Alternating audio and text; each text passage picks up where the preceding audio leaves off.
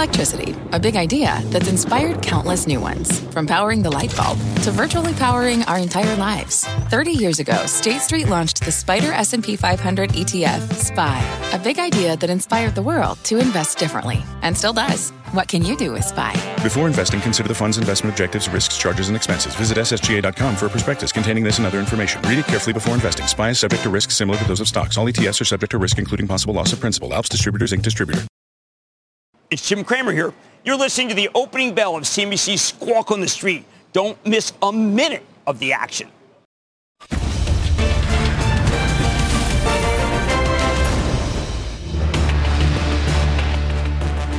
Good Monday morning. Welcome to Squawk on the Street. I'm Carl Quintanilla with Jim Cramer and David Faber. March coming in like a lion. Uh, Dow futures up nearly 400. Vaccine optimism as J&J gets FDA approval, begins shipping, bonds stabilize, the House passes stimulus, and a lot more retail earnings are heading our way. Our roadmap, though, begins with these rate, easing rate fears as stocks are poised for gains at the open. Plus, Exxon continues to shake up its board of directors. Activist investor Jeff Ubben and Comcast former CFO Mike Angelakis have been added to that board. Just what is it going to mean for the energy company's climate initiatives? And 4 million single-dose Johnson & Johnson COVID vaccines are now out for delivery. 20 million expected by month's end. The U.S. continuing to set daily vaccination records, Carl. And it's just so nice to actually say some good news. Uh, you got that right, David. Uh, at this point, uh, Jim, we got 46 million people in this country have had at least one dose. That's about 15% of the population. And J&J, of course, deliveries begin in the morning. And hearing you talk to Becky about not just a question of if this economy starts to get some fresh legs, but when. I think this is very exciting. And if you notice the cadence that Alex Gorsky talked about, you're really just it's a major ramp. And I know that Dr. Gottlieb correctly pointed out, obviously, that there's vial issues. Uh, by the way, Honeywell has a fantastic vial. I think people should understand that. And it's a great way. I'm sure uh, right now Damcheck is calling these people and saying, listen, we've got a new kind of vial. But what I like about this, Carl, is we are now going to begin uh, to say, it will be, David, I don't know, Memorial Day. We are able to pull up and through when we thought because of J&J's amazing capacity to make so many vials and for it not to be able to be frozen and put in dry ice, but just boom, UPS there, McKesson, UPS, McKesson, your store. Right. Your CVS, your Walgreens. It's me. It's real. Yeah. Yeah, uh, it, it certainly feels that way. I mean, it's all anecdotal, of course, from my perspective in terms of various friends who are getting the vaccine, but it's started to really pick up it really has, Jim. Uh, at least in the New York area, certainly, and uh, actually uh, amongst friends around the country. So that's great news. Uh, and yeah, maybe you do move ahead, so to speak, in terms of your time when things are going to fully uh, reopen. Um, even with the concern, the continued concern about variants, and by the way, those who are going to continue to be very conservative in how they behave, Jim, which you know does weigh down certain parts. Yep, and, and Carl, obviously, we have a lot of people who have already had it uh, now, I don't know whether they're necessarily going to take the vaccine anyway. I mean, I, the advice is from a lot of people that you should. But you, you combine the people who've had it, the people who've had it whom we don't know about, the people who are getting this. I think that you can set up a mosaic that says the summer may be, we still may need masks, and I'm thinking about the Disney conference call where they talked about you may need them. But mm. I think we're going to start thinking that, you know what, it's not so crazy that Royal Caribbean is trading it where it is. It's not so nutty that Norwegian's trading where it is. It's not insane that United Airlines ordered 25 new planes from Boeing this morning. And you know what planes they ordered, David? What planes, Jim? The ones that used to be, you know, people were worried about. Really? They ordered yeah, the MAX? The, the, yes. The, the MAX, yeah. This is huge. Well, Jim, your, your points are well taken. Um, you look at the winners for the S&P in the month of February. Uh, RCL and CCL were numbers uh, three and four. And as for Gorsky, uh, he was on uh, Squawk earlier this morning. He was on the Today Show too this, mo- this morning talking about the potential for it to help uh, asymptomatic transmission, the potential for it to help against the variants, and just what a miracle it is that this got done in 12 months. Here we are a year later on the cusp of literally having 100 million doses delivered in the United States by the end of June. close to a billion around the world by the end of this year is a uh, is just a remarkable achievement. And uh, while our doctors, our scientists, our engineers are incredibly proud and humbled, uh, I think it also gives a lot of hope uh, to our country and to the world. You know, Jim, I was thinking, uh, you know, Goldman last fall did have a bear case scenario that they drew out in which J&J would have failed because of what they thought at the time maybe safety concerns. You didn't buy it then. No. Uh, and your faith has, has, been well rewarded. Yeah, I, I dealt with a lot of the people who were involved with making it, and there were people who, I mean, I didn't take those classes. They were very hard, but they walked me through it. And their level of confidence was, it made me so excited that I remember going out and saying that I think that science is going to prevail. And then there was a New York Times piece that made fun of me and said that, uh, David, I always think about it because it said I was at Faber College. It said that I was otter and I presented as science, and it, it, had great sport with me. And, I, you know, I always loved that thing because, you know, I'm from Philadelphia, and I love these people who make fun of me. Science prevailed, David. Yes, it did. And by the way, Dr. You know, uh, Bourla at Pfizer, that stock is so low. But yes. J&J stock is soaring. And if you remember, David, we talked about people will buy the news. You, I know you, you made that point at the end of Squawk there. People will buy the news. Uh, interesting.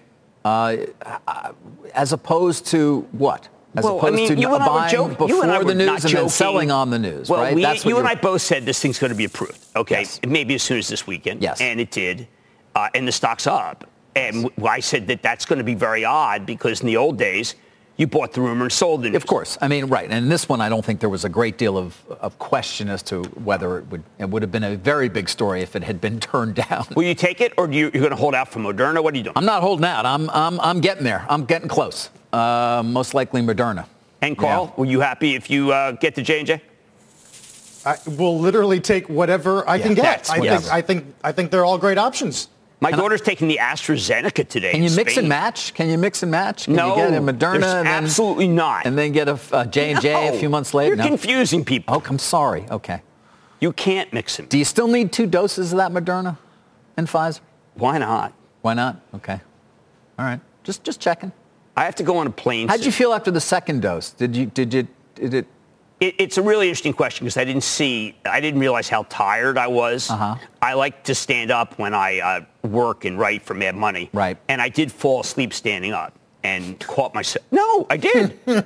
I didn't I know, could've, Carl. I didn't know. I, I, I didn't know how tired I was. I would have liked. To I, I would have thought I was hungover, look, but I hadn't had anything to drink. I would have liked to have seen that. You falling asleep, you know, standing up. As my doctor said Jim, if you're if you're having a reaction uh, uh, fatigue after your second dose, it just shows that you actually have a, an operating immune system. So uh, it's somewhat encouraging. What was more interesting, I thought yesterday, Jim, was on the Sunday shows. Fauci now moving to a another stage in which we start talking about high school kids. Uh, getting vaccinated maybe as early as October. Kids under 12, maybe Q1 of 22. Uh, but that's going to be another chapter as we move through this uh, this crucible. Yeah, well, we're still stuck with this world where uh, it's case by case and state by state. I don't know how we got to the point where it wasn't like polio, where everybody had to go to the high school and take the sugar cube or get the inoculation to end polio uh, before the sugar cube. I, I, don't really understand the pastiche that we have. David, uh, there is a, there are parts of the country that are way ahead, and the parts of the country with a lot of vials everywhere uh, that are not in people's arms. Uh, and it is very difficult to try to figure out what the heck we got stuck with because we might be uh, get something, Pennsylvania doesn't, yeah. Florida doesn't. I mean, it is, it, it, you know, we did get handed a. No, we did, but right. but it's breaking out all over now. You know, this it's starting to become available in ways that a few weeks ago it didn't seem to be. Even and, and you sound optimistic. I well, just I, you know, it's funny. I, I had a bunch of friends this weekend who got the vaccine. Really? Yeah. That, you know, whether it's phone calls from the pharmacy and right. saying, hey, we've got some extra ones, whether it's a, a, place they're administering it in a certain part of the city, again, a phone, or whether it was somebody who had an underlying condition. I mean, those are all getting done. Younger people now. The smokers um, in Jersey? Yeah. Uh, the state of Connecticut moving to 55, 55. Uh, as of today. So it's happening, um, and it's great. Well, uh, you, and, Carl, you know, but Jim, we don't want to forget that Uh-oh. it's still out there. The variants. The cases are still higher than they were uh, not that many months ago, uh, and and so you do still continue to need to to behave well, appropriately. Well, the anti-maskers are very powerful for right? While. Yeah, and uh, people feel that masks don't work. obviously they did once the new government came in and said people should wear them. We did get a big drop, but you know, these things are fake news, main, you know, mainstream media news. Carl, I find it tiresome because the actual numbers dropped when people had to wear masks. It dropped. Yep, that's true. Yep, uh, mitigation efforts really did pay off. It wasn't all uh, vaccine distribution. Jim, if all this is true and we're looking at an economy that's poised to have fresh legs, um, why over the weekend were so many uh, Wall Street notes saying that the 10-year yield was going to back off? I don't know. I mean, I think that that there's going to be a lot of economic activity, but we had a figure this morning uh, that was uh, the, when Simone was doing the five, which talked about the balance sheet of America and the trillions that people have. And that means that there may not be loan demand. Uh, David, the balance sheets of America had always been shoddy. And now I don't know whether you actually need a loan to do a lot or you put down far less than you would. Right. So the demand and the demand among uh, big skyscrapers and building infrastructure. Well, that may. No. I, yeah, that may not be there. No. For uh, new office buildings. No. Hard, hard to uh, hard to see that. Shopping centers. Term. Shopping centers. No. no. Shopping malls. No. No. And those are the ones. Data centers. Yes. Data center. Yes. Yes. And, and in strange places. Yes, and in strange places. But David, what do you think about the possibility? New energy sources. I have Martin Marietta on tonight. Okay. That we really do an infrastructure bill that would encourage and make things a little hotter. It would. Uh, right now, we still got to stay focused on whether we're going to get the 1.9 trillion that uh, Right. that that uh, seemed likely. But you know, there are, there's a, a debate about the minimum wage. The parliamentarians saying it can't be part of that reconciliation, but the far left of the Democratic Party. Who knows? Uh, I don't know, Jim. I'm not going to. Uh, you know, and then fail, if you get that, do you really? Are you able to just move right on to infrastructure? One would hope so. One would hope we'd finally get to infrastructure. President Given Trump it does tried seem to have hard. a uh, seem- yeah, every day was every week was infrastructure Right. week. We never got an infrastructure bill though. No, Carl. I think America wants an infrastructure bill, but there's some reason uh, someone always just you know, puts a, a monkey wrench in it. And I want to talk to Ward Nye because Ward is really keyed on Martin Marietta, keyed on the states because there's states that really do road building. And then there's states that don't do anything. They're waiting for the federal government. And uh, Ward is really concentrated on where the states are very bullish and want to have uh, new roads. But the federal government has really not contributed very much at all. Yeah, well, we're going to talk later this morning, Jim, about uh, Buffett's letter, which goes into some detail about the amount of money that's going to be necessary to fix the grid, at least. Very exciting. Very exciting. I guess I hear the music. I guess we'll take a break. We'll talk right. about Buffett's letter to shareholders, the buyback, of course, uh, the grid, the mea culpa on Precision Castparts. David's got this great scoop now uh, officially announced by Exxon about uh, Ubben and Angelakis going to the board. We'll talk about the retail earnings on the way and a lot more. Don't go anywhere.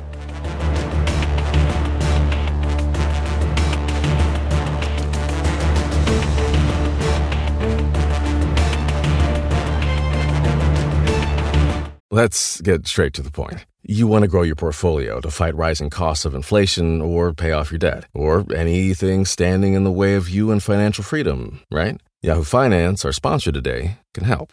For more than 25 years, Yahoo Finance has been helping great investors like you. Whether you're a seasoned investor or just looking for tips, Yahoo Finance makes it super easy by putting all the tools and data you need in one spot. Yahoo Finance takes a holistic look at the financial news cycle, including breaking news, original editorial perspectives, analyst ratings, independent research, customizable charts, and more. You can securely link your brokerage accounts for a unified view of your wealth, including 401k and other investments. That's how Yahoo Finance gives you insights and helps you take a look at your wealth in its entirety. That big picture perspective is what great investors need. For comprehensive financial news and analysis, visit the brand behind every great investor, yahoofinance.com, the number one financial destination, yahoofinance.com. That's yahoofinance.com.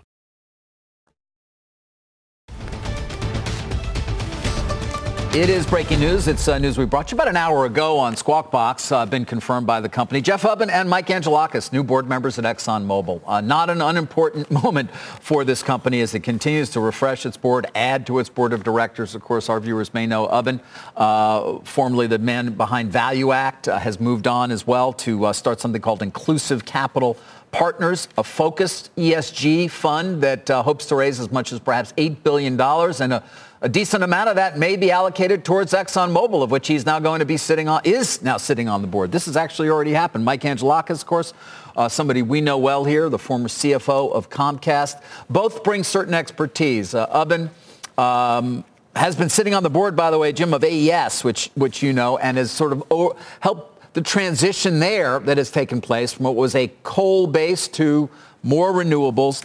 ExxonMobil, this is going to be a long, long process, but it is a transition that this company is going through, and it's one that is supported by the most important person on that board, the first guy, Darren Woods, who is behind a lot of this, who um, had this long conversation with D.E. Shaw that became uh, invested in the stock a number of months ago uh, and was supportive of both these guys being put on the board.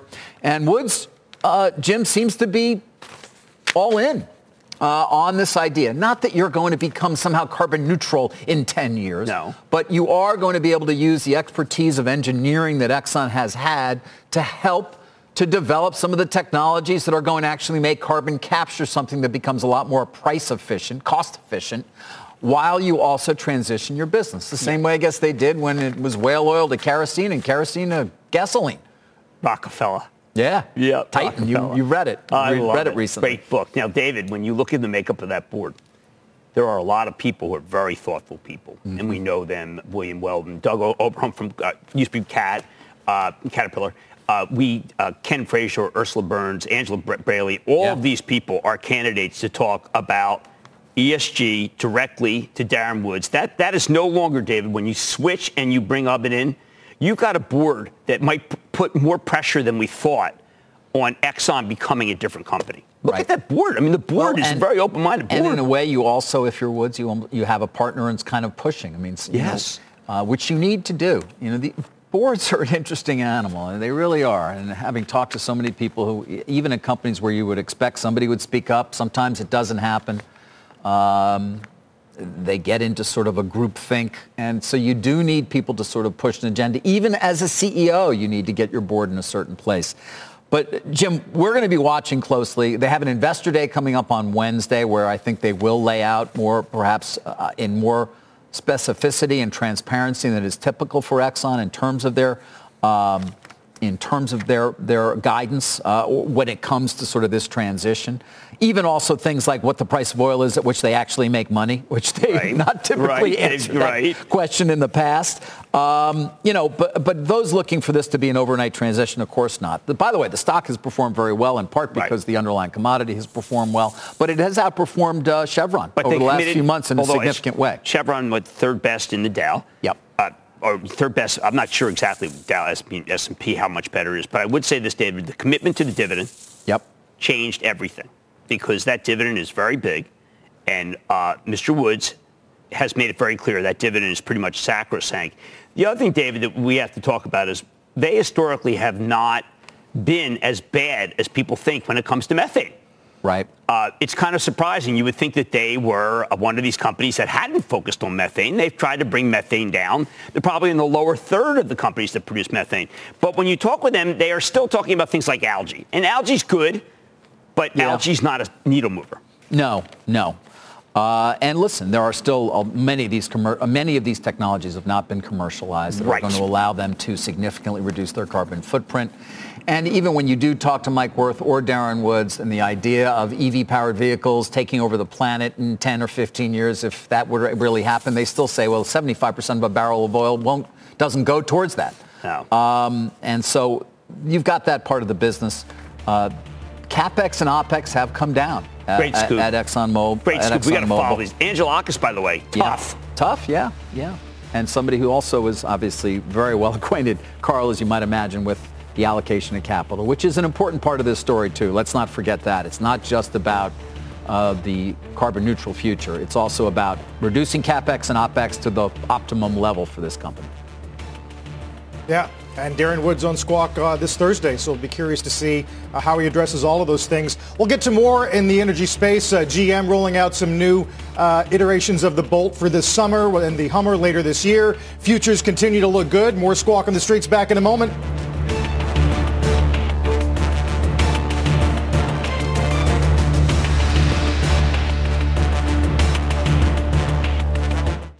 Seek the key.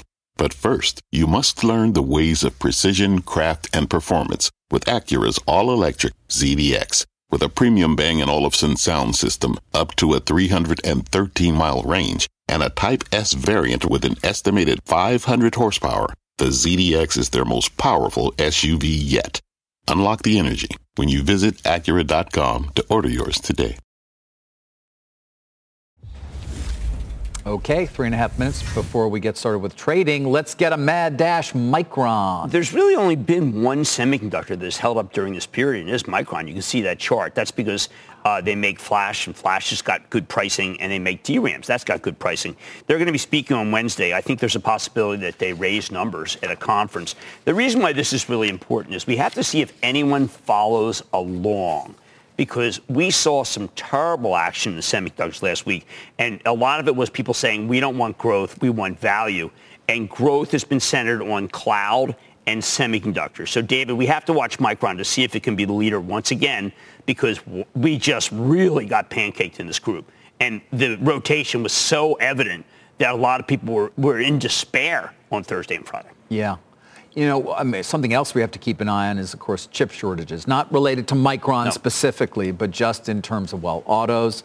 But we had HP on, of course, uh, yes. on, what was it, Friday, I guess. Enrique, talking, Enrique talking about they're going to be able to make their guidance based on what they see, but it's going to li- supply is going to be limited in certain areas of the economy, isn't it, Jim? Yes, and a lot of this is because NXPI uh, produces – so much of what goes into an auto, and I understand that NXPI is very, very constrained.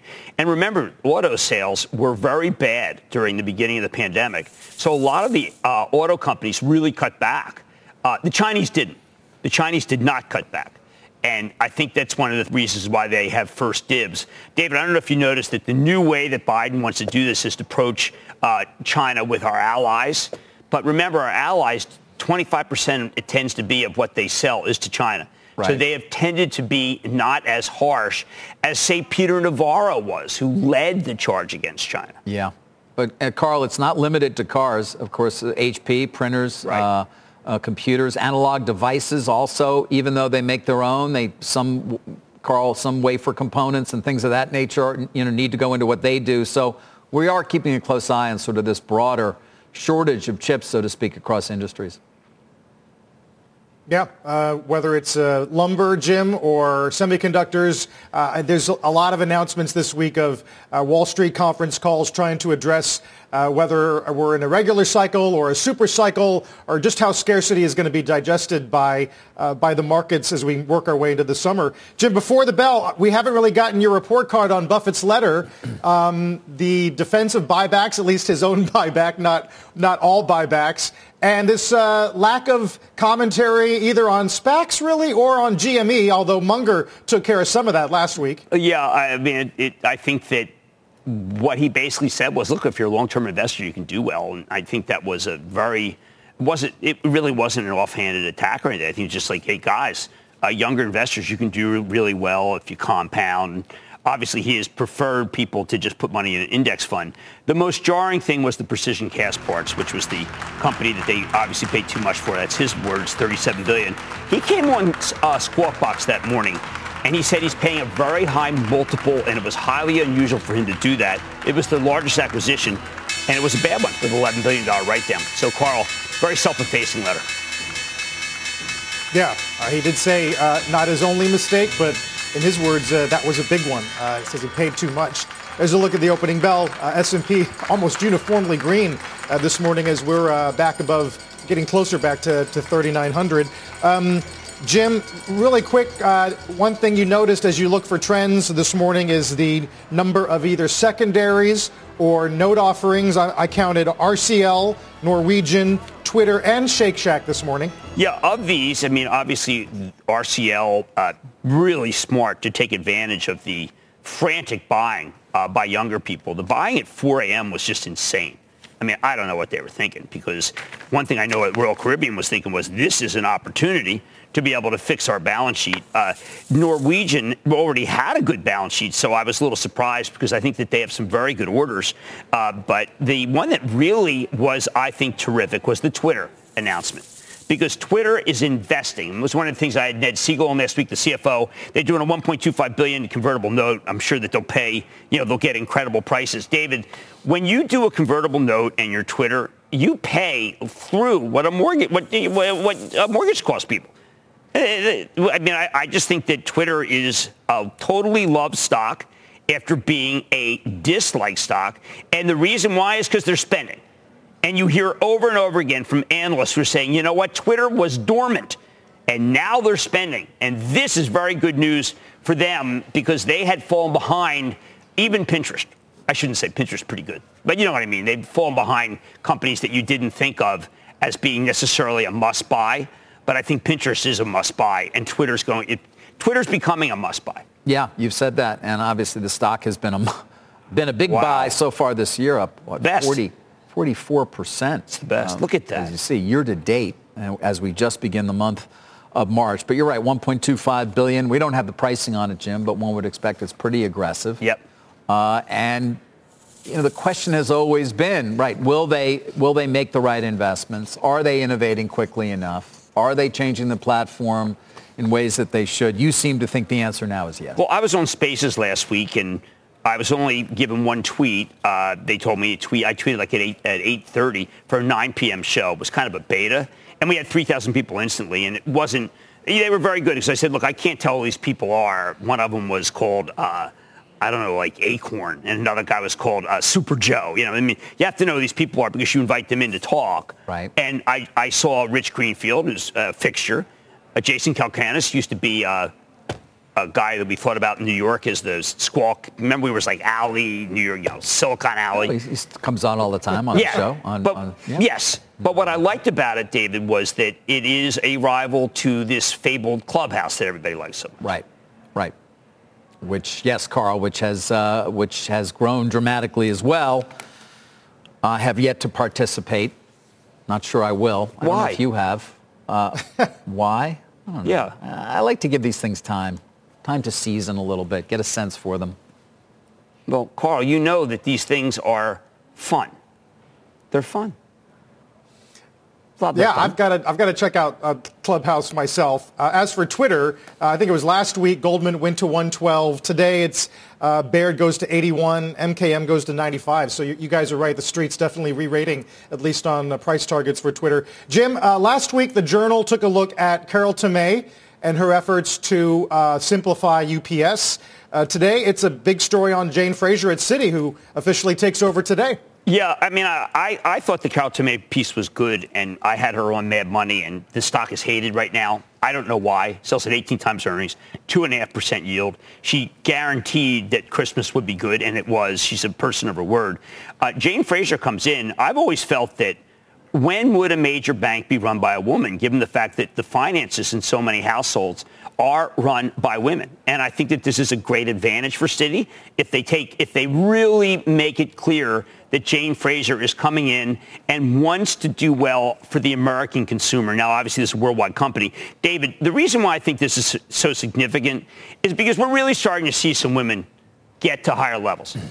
We're not seeing minorities get to higher levels, which is disappointing. But women are starting to get. I had two women CEOs on Friday. I mean, we're seeing women in tech. We're seeing women in banking. So maybe the glass ceiling, to some degree, is being cracked. Maybe. Maybe not enough. No, uh, obviously not. No, uh, and in banking, it's interesting. Uh, it's going to be very interesting to see. I mean, she comes in at a crucial juncture. You heard, was it Mike Mayo talking earlier on Squawk Box, saying, some, I mean, he typically will say some things that uh, others won't no. talking about. Probably he wasn't in my oh, spaces. I, you know, I don't want to quote him. I mean, I heard it, I, but I can't remember exactly. But he, he, he didn't mince words when he came to the disaster he seemed to feel that that uh, that Citi was very recently. Yeah, he re- certainly whoa. in terms of the, their systems yeah. failure. Whoa. Well, there were issues that Revlon business. And they don't have to, they, they're not getting that money back. No. You saw the most recent ruling from a judge. I think half a billion of it was not returned and doesn't need to be. For incredible. the payment that was incorrectly sent that was by incredible. Citi on behalf of Revlon. That Citi it's Citi's money, not Revlon's. Right. The, the yeah. uh, stock is still below uh, tangible book, so they could continue to buy. I'd like to see her analysis of whether she wants to continue to buy the way that Mike, Michael Corbat did. I do think that uh, J.P. Morgan is still by far the leader. You like the banks here, though, overall? I mean, they've had a great move as a group uh, over the course of the year. You point out J.P. Morgan. I mean, it is up 17% off its most recent highs, but, you know, you're still talking about very close to its all-time highs. Right. Well, you- you've got one of the situations, Carl, where as rates go up, people love them until rates go up so much that people hate them, and uh, and business activity is is uh, slowed down. Uh, we do need. You mentioned lumber uh, on the very jarring Home Depot call. Uh, lumber's doubled in a year.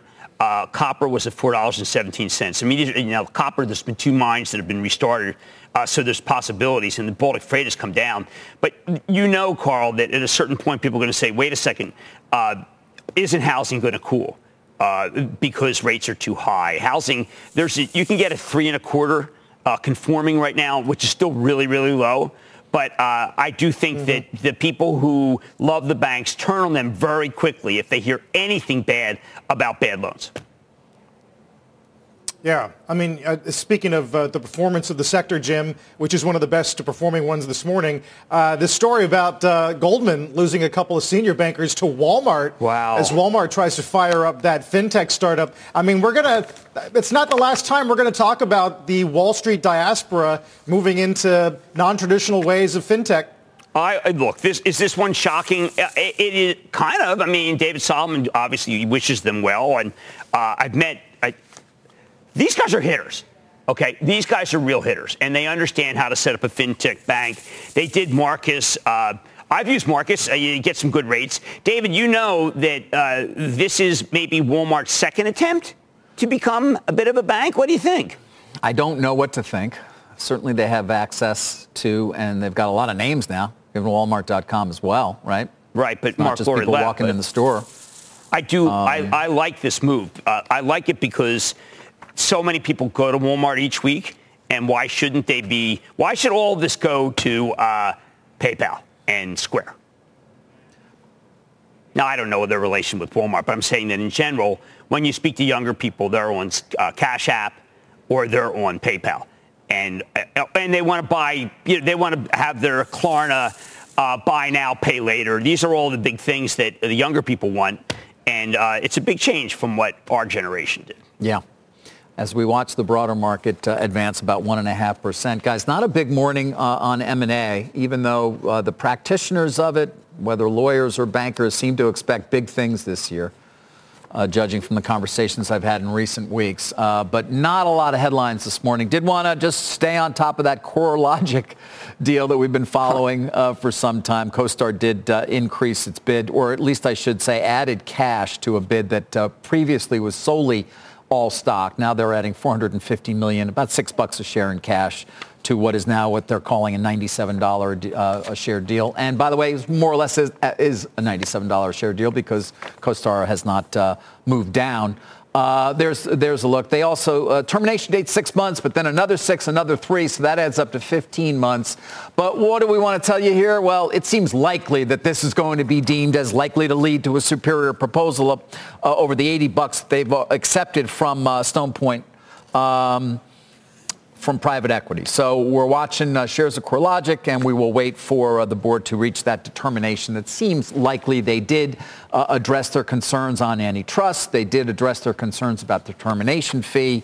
Doesn't seem to be much left to be concerned about if you are that CoreLogic board, unless CoStar's stock price were to take a deep dive, which, as you see right there, Jim, it is not. No, uh, not a lot of M&A, and there's been a cessation of the endless uh, IPOs, uh, not not the SPACs. We haven't even mentioned the word SPAC. Well, there we do. Here we are, 40 minutes in. What do you, I haven't actually, I was busy with ExxonMobil and some other things. I haven't kept a close eye on SPAC world this morning. I've heard a couple of rumors, but I haven't either. I mean, I'm No? looking at Oscar that comes public this week, and I think that's going to be a very good deal. That's a non. that's a the traditional. health, the health insurer. yeah, traditional IPO. That's the actual old-fashioned way. Yeah, and Yeah. I think it's going to be one that's a disruptor, Right. Uh, and could be very good. And I think people who are looking for a good, solid growth company should look at Oscar today because it comes later this week.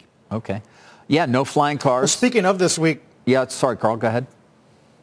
No, I was going to say, Jim, of this week, we're going to get Target, Dollar Tree, Costco, Gap, Kroger, Kohl's.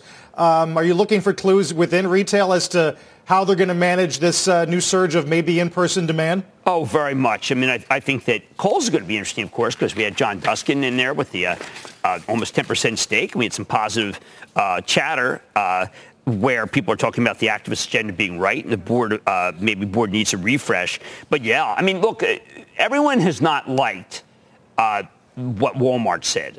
I thought Doug McMillon made a case that basically was the reset that he did a few years ago, where the stock went from uh, 90 to 80. But Carl, I, I am addicted to these stocks because these are the ones that really got hurt last week.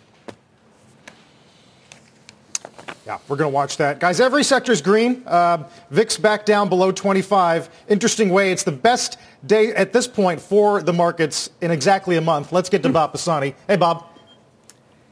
Good morning, guys. What a great start to March. 10 to 1 advancing the declining stocks. You don't see that very often. And of course, lower yield means less pressure on the stock market, and that means the reflation trade can reassert itself. Take a look at the sectors. You'll see what I say. Now, it's a broad rally, so tech is leading. That's also a very good sign. But energy, banks, industrials, materials, there's your reflation trade. That sector was up dramatically. We saw some of these energy stocks up 20%, banks up 20% in February, uh, industrials up 8, 9, 10%, materials up 5 to 10%. This is all in February. This trade is now continuing. A lot of this is dependent on interest rate pressures that we're seeing.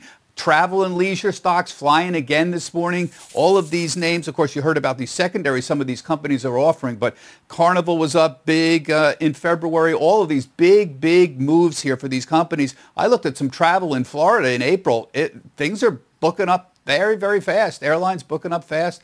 Ones that I looked at in the last week, at least going down to Miami uh, in the month of April. If you look at the what these cruise lines and what the, the travel stocks were doing in February, huge moves to the upside, 30, 40% right across the board. And as uh, you heard from the guys this morning, a lot of them talking about offering secondaries uh, at this point. So we're entering March with the reflation trade still very much intact, but there is a little bit worry about this rate hike. And there's a lot of talk about the old TINA trade. Remember that? I haven't used that word in a long time. Uh, there is no alternatives to stocks. That was a favorite altern- idea uh, for the last several years as interest rates have been this low. Who wants to be in bonds at this point? But higher yields recently in the last few weeks have started to put pressure on high multiple stocks. And I'm talking largely technology stocks, many of which the big ones trade at 30, 40, 50 times forward multiples. We've seen a fairly tough time in the last few weeks as those rates have risen. And there's been people talking about the TINA trade is not so obvious anymore. Maybe not dead, but it's not as obvious uh, anymore. And the good news, of course, is that reflation trade still uh, is intact. And if you look at the performance of tech stocks uh, in February, which is a pretty good month for that reflation trade, you see flattish to down. You know, Apple is, you know, 12, 13, 14% off of its historic highs. The big movers that we watch every day, uh, at best, uh, generally flattish, uh, at worst down 4% for Amazon, 8% as you see there for Apple. So there's your, your debate about Tina there. Higher rates really puts pressure on high growth multiple stocks, high multiple stocks. Finally, as for Mr. Buffett, uh, loved reading his letter as everybody else did, and loved watching the concentration of his stocks. It is truly awesome to see the portfolio that they have put together. I, I mean, look at these numbers. They own 18% of American Express. They're the largest single shareholder of American Express. They're the largest shareholder of Bank of America at 11%. They're the largest shareholder of U.S. Bancorp. They're the largest holder of Coca-Cola and 5.4%. They are the second largest holder of Apple after Vanguard, which owns significantly more. Of course, this is not a value portfolio. What would you call it? I, guess you would call it a pragmatist portfolio. Mr. Buffett became much more of a pragmatist over the years, and that investment in Apple, not a value stock, has certainly paid off for him. So here's to pragmatic investing at this point. Great read from Mr. Buffett, as always. Carl, back to you. All right, Bob, that's a good one. Yeah, everybody should take a look at it, uh, Bob Pisani. Let's get to Rick Santelli this morning as well with some uh, data on the menu. Hey, Rick. Yes, uh, a PMI. This manufacturing PMI from Markit, M-A-R-K-I-T, is expected to be around 58.5, which was the mid-February read. We moved up one tenth, 58.6. We toss out 58.5. This becomes the final read, and sequentially, it is a bit of a reversal. 59.2 is the final January read, and of course that was a high water mark post-COVID. So we have moved back a bit, but still solid number, well above the expansion contraction line and well above the cycle low at 36.1 that was in April. Let's move to the market, shall we? Uh, pretty much three-day charts give us everything we need to know in the fixed income side. Uh, the sovereign side, actually. Look at a three-day chart of 10. You see the high water mark there on the left spiked up to 161. That gives us a lot of information. That is going to be an area that we pay close attention to on a breakout should we get above it. But now we see the resistance in the low to mid 150s. Look for that to continue to work. It doesn't mean the move is over. Let's see where the support comes in below the market. If you look at Bunds, Bunds high water mark minus 20 basis points. And there's a lot of issues going on with negative rates. Great journal story about how some of the bigger German banks, of course, are starting to move down the food chain on who they're actually charging uh, fees to and fines to hold your money because negative rates, uh, the central bank charges them a minus 50 basis points. That is starting to get pervasive again, negative rates, and it really augurs for a potential stopper bringing in buyers on our long maturities. And finally, year to date of the dollar index. This is a key week last week. We held. We held those early January lows where we were closed under 90 the first week of the year, and that was the lowest level since the spring of 2018. Holding there is very significant. Many believe the dollar index may have its worst days behind them. Why? Think about how the rest of the world is. Are we the cleanest of the dirty shirts on the foreign exchange side? Yes, and the reserve currency. Carl, Jim, David, back to you. All right, Rick. We'll see you later. Uh, Rick Santelli. Um, in the meantime, best gains in a month. Every Dow component is green, led by Boeing. And uh, energy is going to be your leading sector at the moment. Squawk on the Street continues after a break.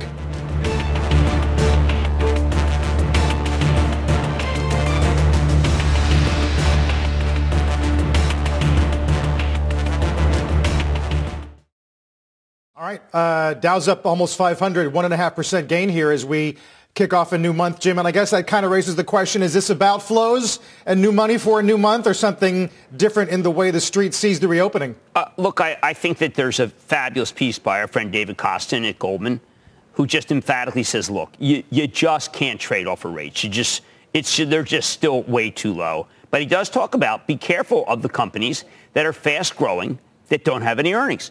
And I think that's going to reassert itself. People would rather own Boeing than they would a lot of the new cloud stocks. I use Boeing because of this United Airlines order that I think is so significant. Uh, I do question whether we're not going to go right back, David, to the value trade because what people want, and I, I don't value is a big rubric. People want to play May, June. They want to. They're watching J and J, and they're saying, "Okay, we're traveling. Let's go."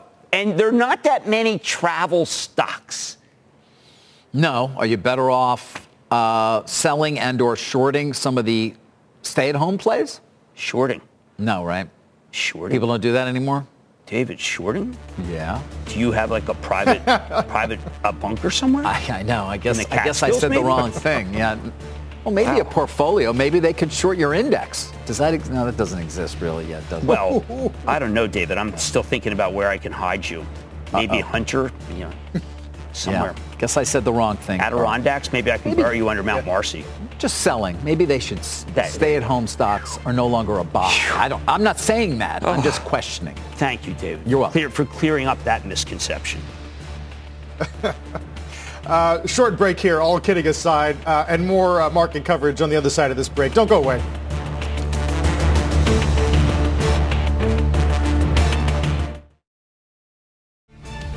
March is uh, normally a winning month, but uh, this is a nice way to start uh, the next uh, 30 or so days. S&P breadth uh, very positive, up 62 points. Best gains in about a month since the first couple days of February. More Squawk on the Street continues in a moment. Don't go away.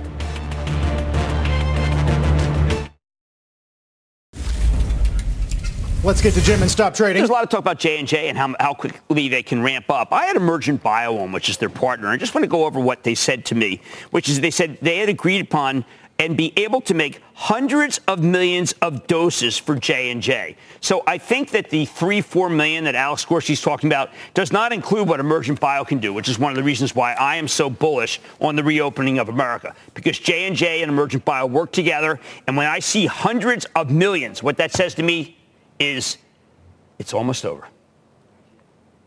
It's almost over. Yep. easy to store, one shot, 100 million at least in the U.S. by June, Jim. It's really encouraging. How about tonight? Martin Okay. Marietta? Martin, Mar- look, I've got infrastructure. People keep talking about. Well, they're the number one infrastructure company because they make uh, aggregates. They're the company that makes roads, and it's been a big business. SailPoint, still one more of these companies that is about identity and uh, zero tolerance. People care tremendously uh, who watch the show about cybersecurity, and uh, Mark McClain is pretty good at it. Is this show really over? Uh, another big week. I know it goes. It goes fast, Jim. Can I stick Uh, around? We'll see you tonight, of course. yeah, you know you're always welcome to, but I don't know where you. I don't know where you no, find the time. no, you got to not yet. start But let's get some guests. We can stick around. Let's get Darren Woods. Yes. yes. right? I mean, that would don't be you good. think We're we going should to get hear from Darren? him I later mean, in the week. Would, would that be? No. Oh, he's somewhere else. We'll see. Are, are we? We're booking. We're booking on the air. Yeah, we'll see. see. you We'll later, see what we Jim. can do. Mad Money, 6 p.m. Eastern Time. You've been listening to the opening bell on CNBC's Squawk on the Street. This podcast is supported by FedEx. Dear small and medium businesses, no one wants happy customers more than you do. So you need a business partner just like you. Like FedEx, who understands your passion for serving your customers because they have the same commitment towards you. That's why FedEx offers you picture proof of delivery, packageless and paperless returns, as well as weekend home delivery to 98% of the U.S. on Saturday and 50% on Sunday. See the FedEx service guide for delivery information. What's more, FedEx Ground is faster to more locations than UPS Ground. Trust FedEx for timely deliveries. See what FedEx can do for your business. Absolutely, positively FedEx.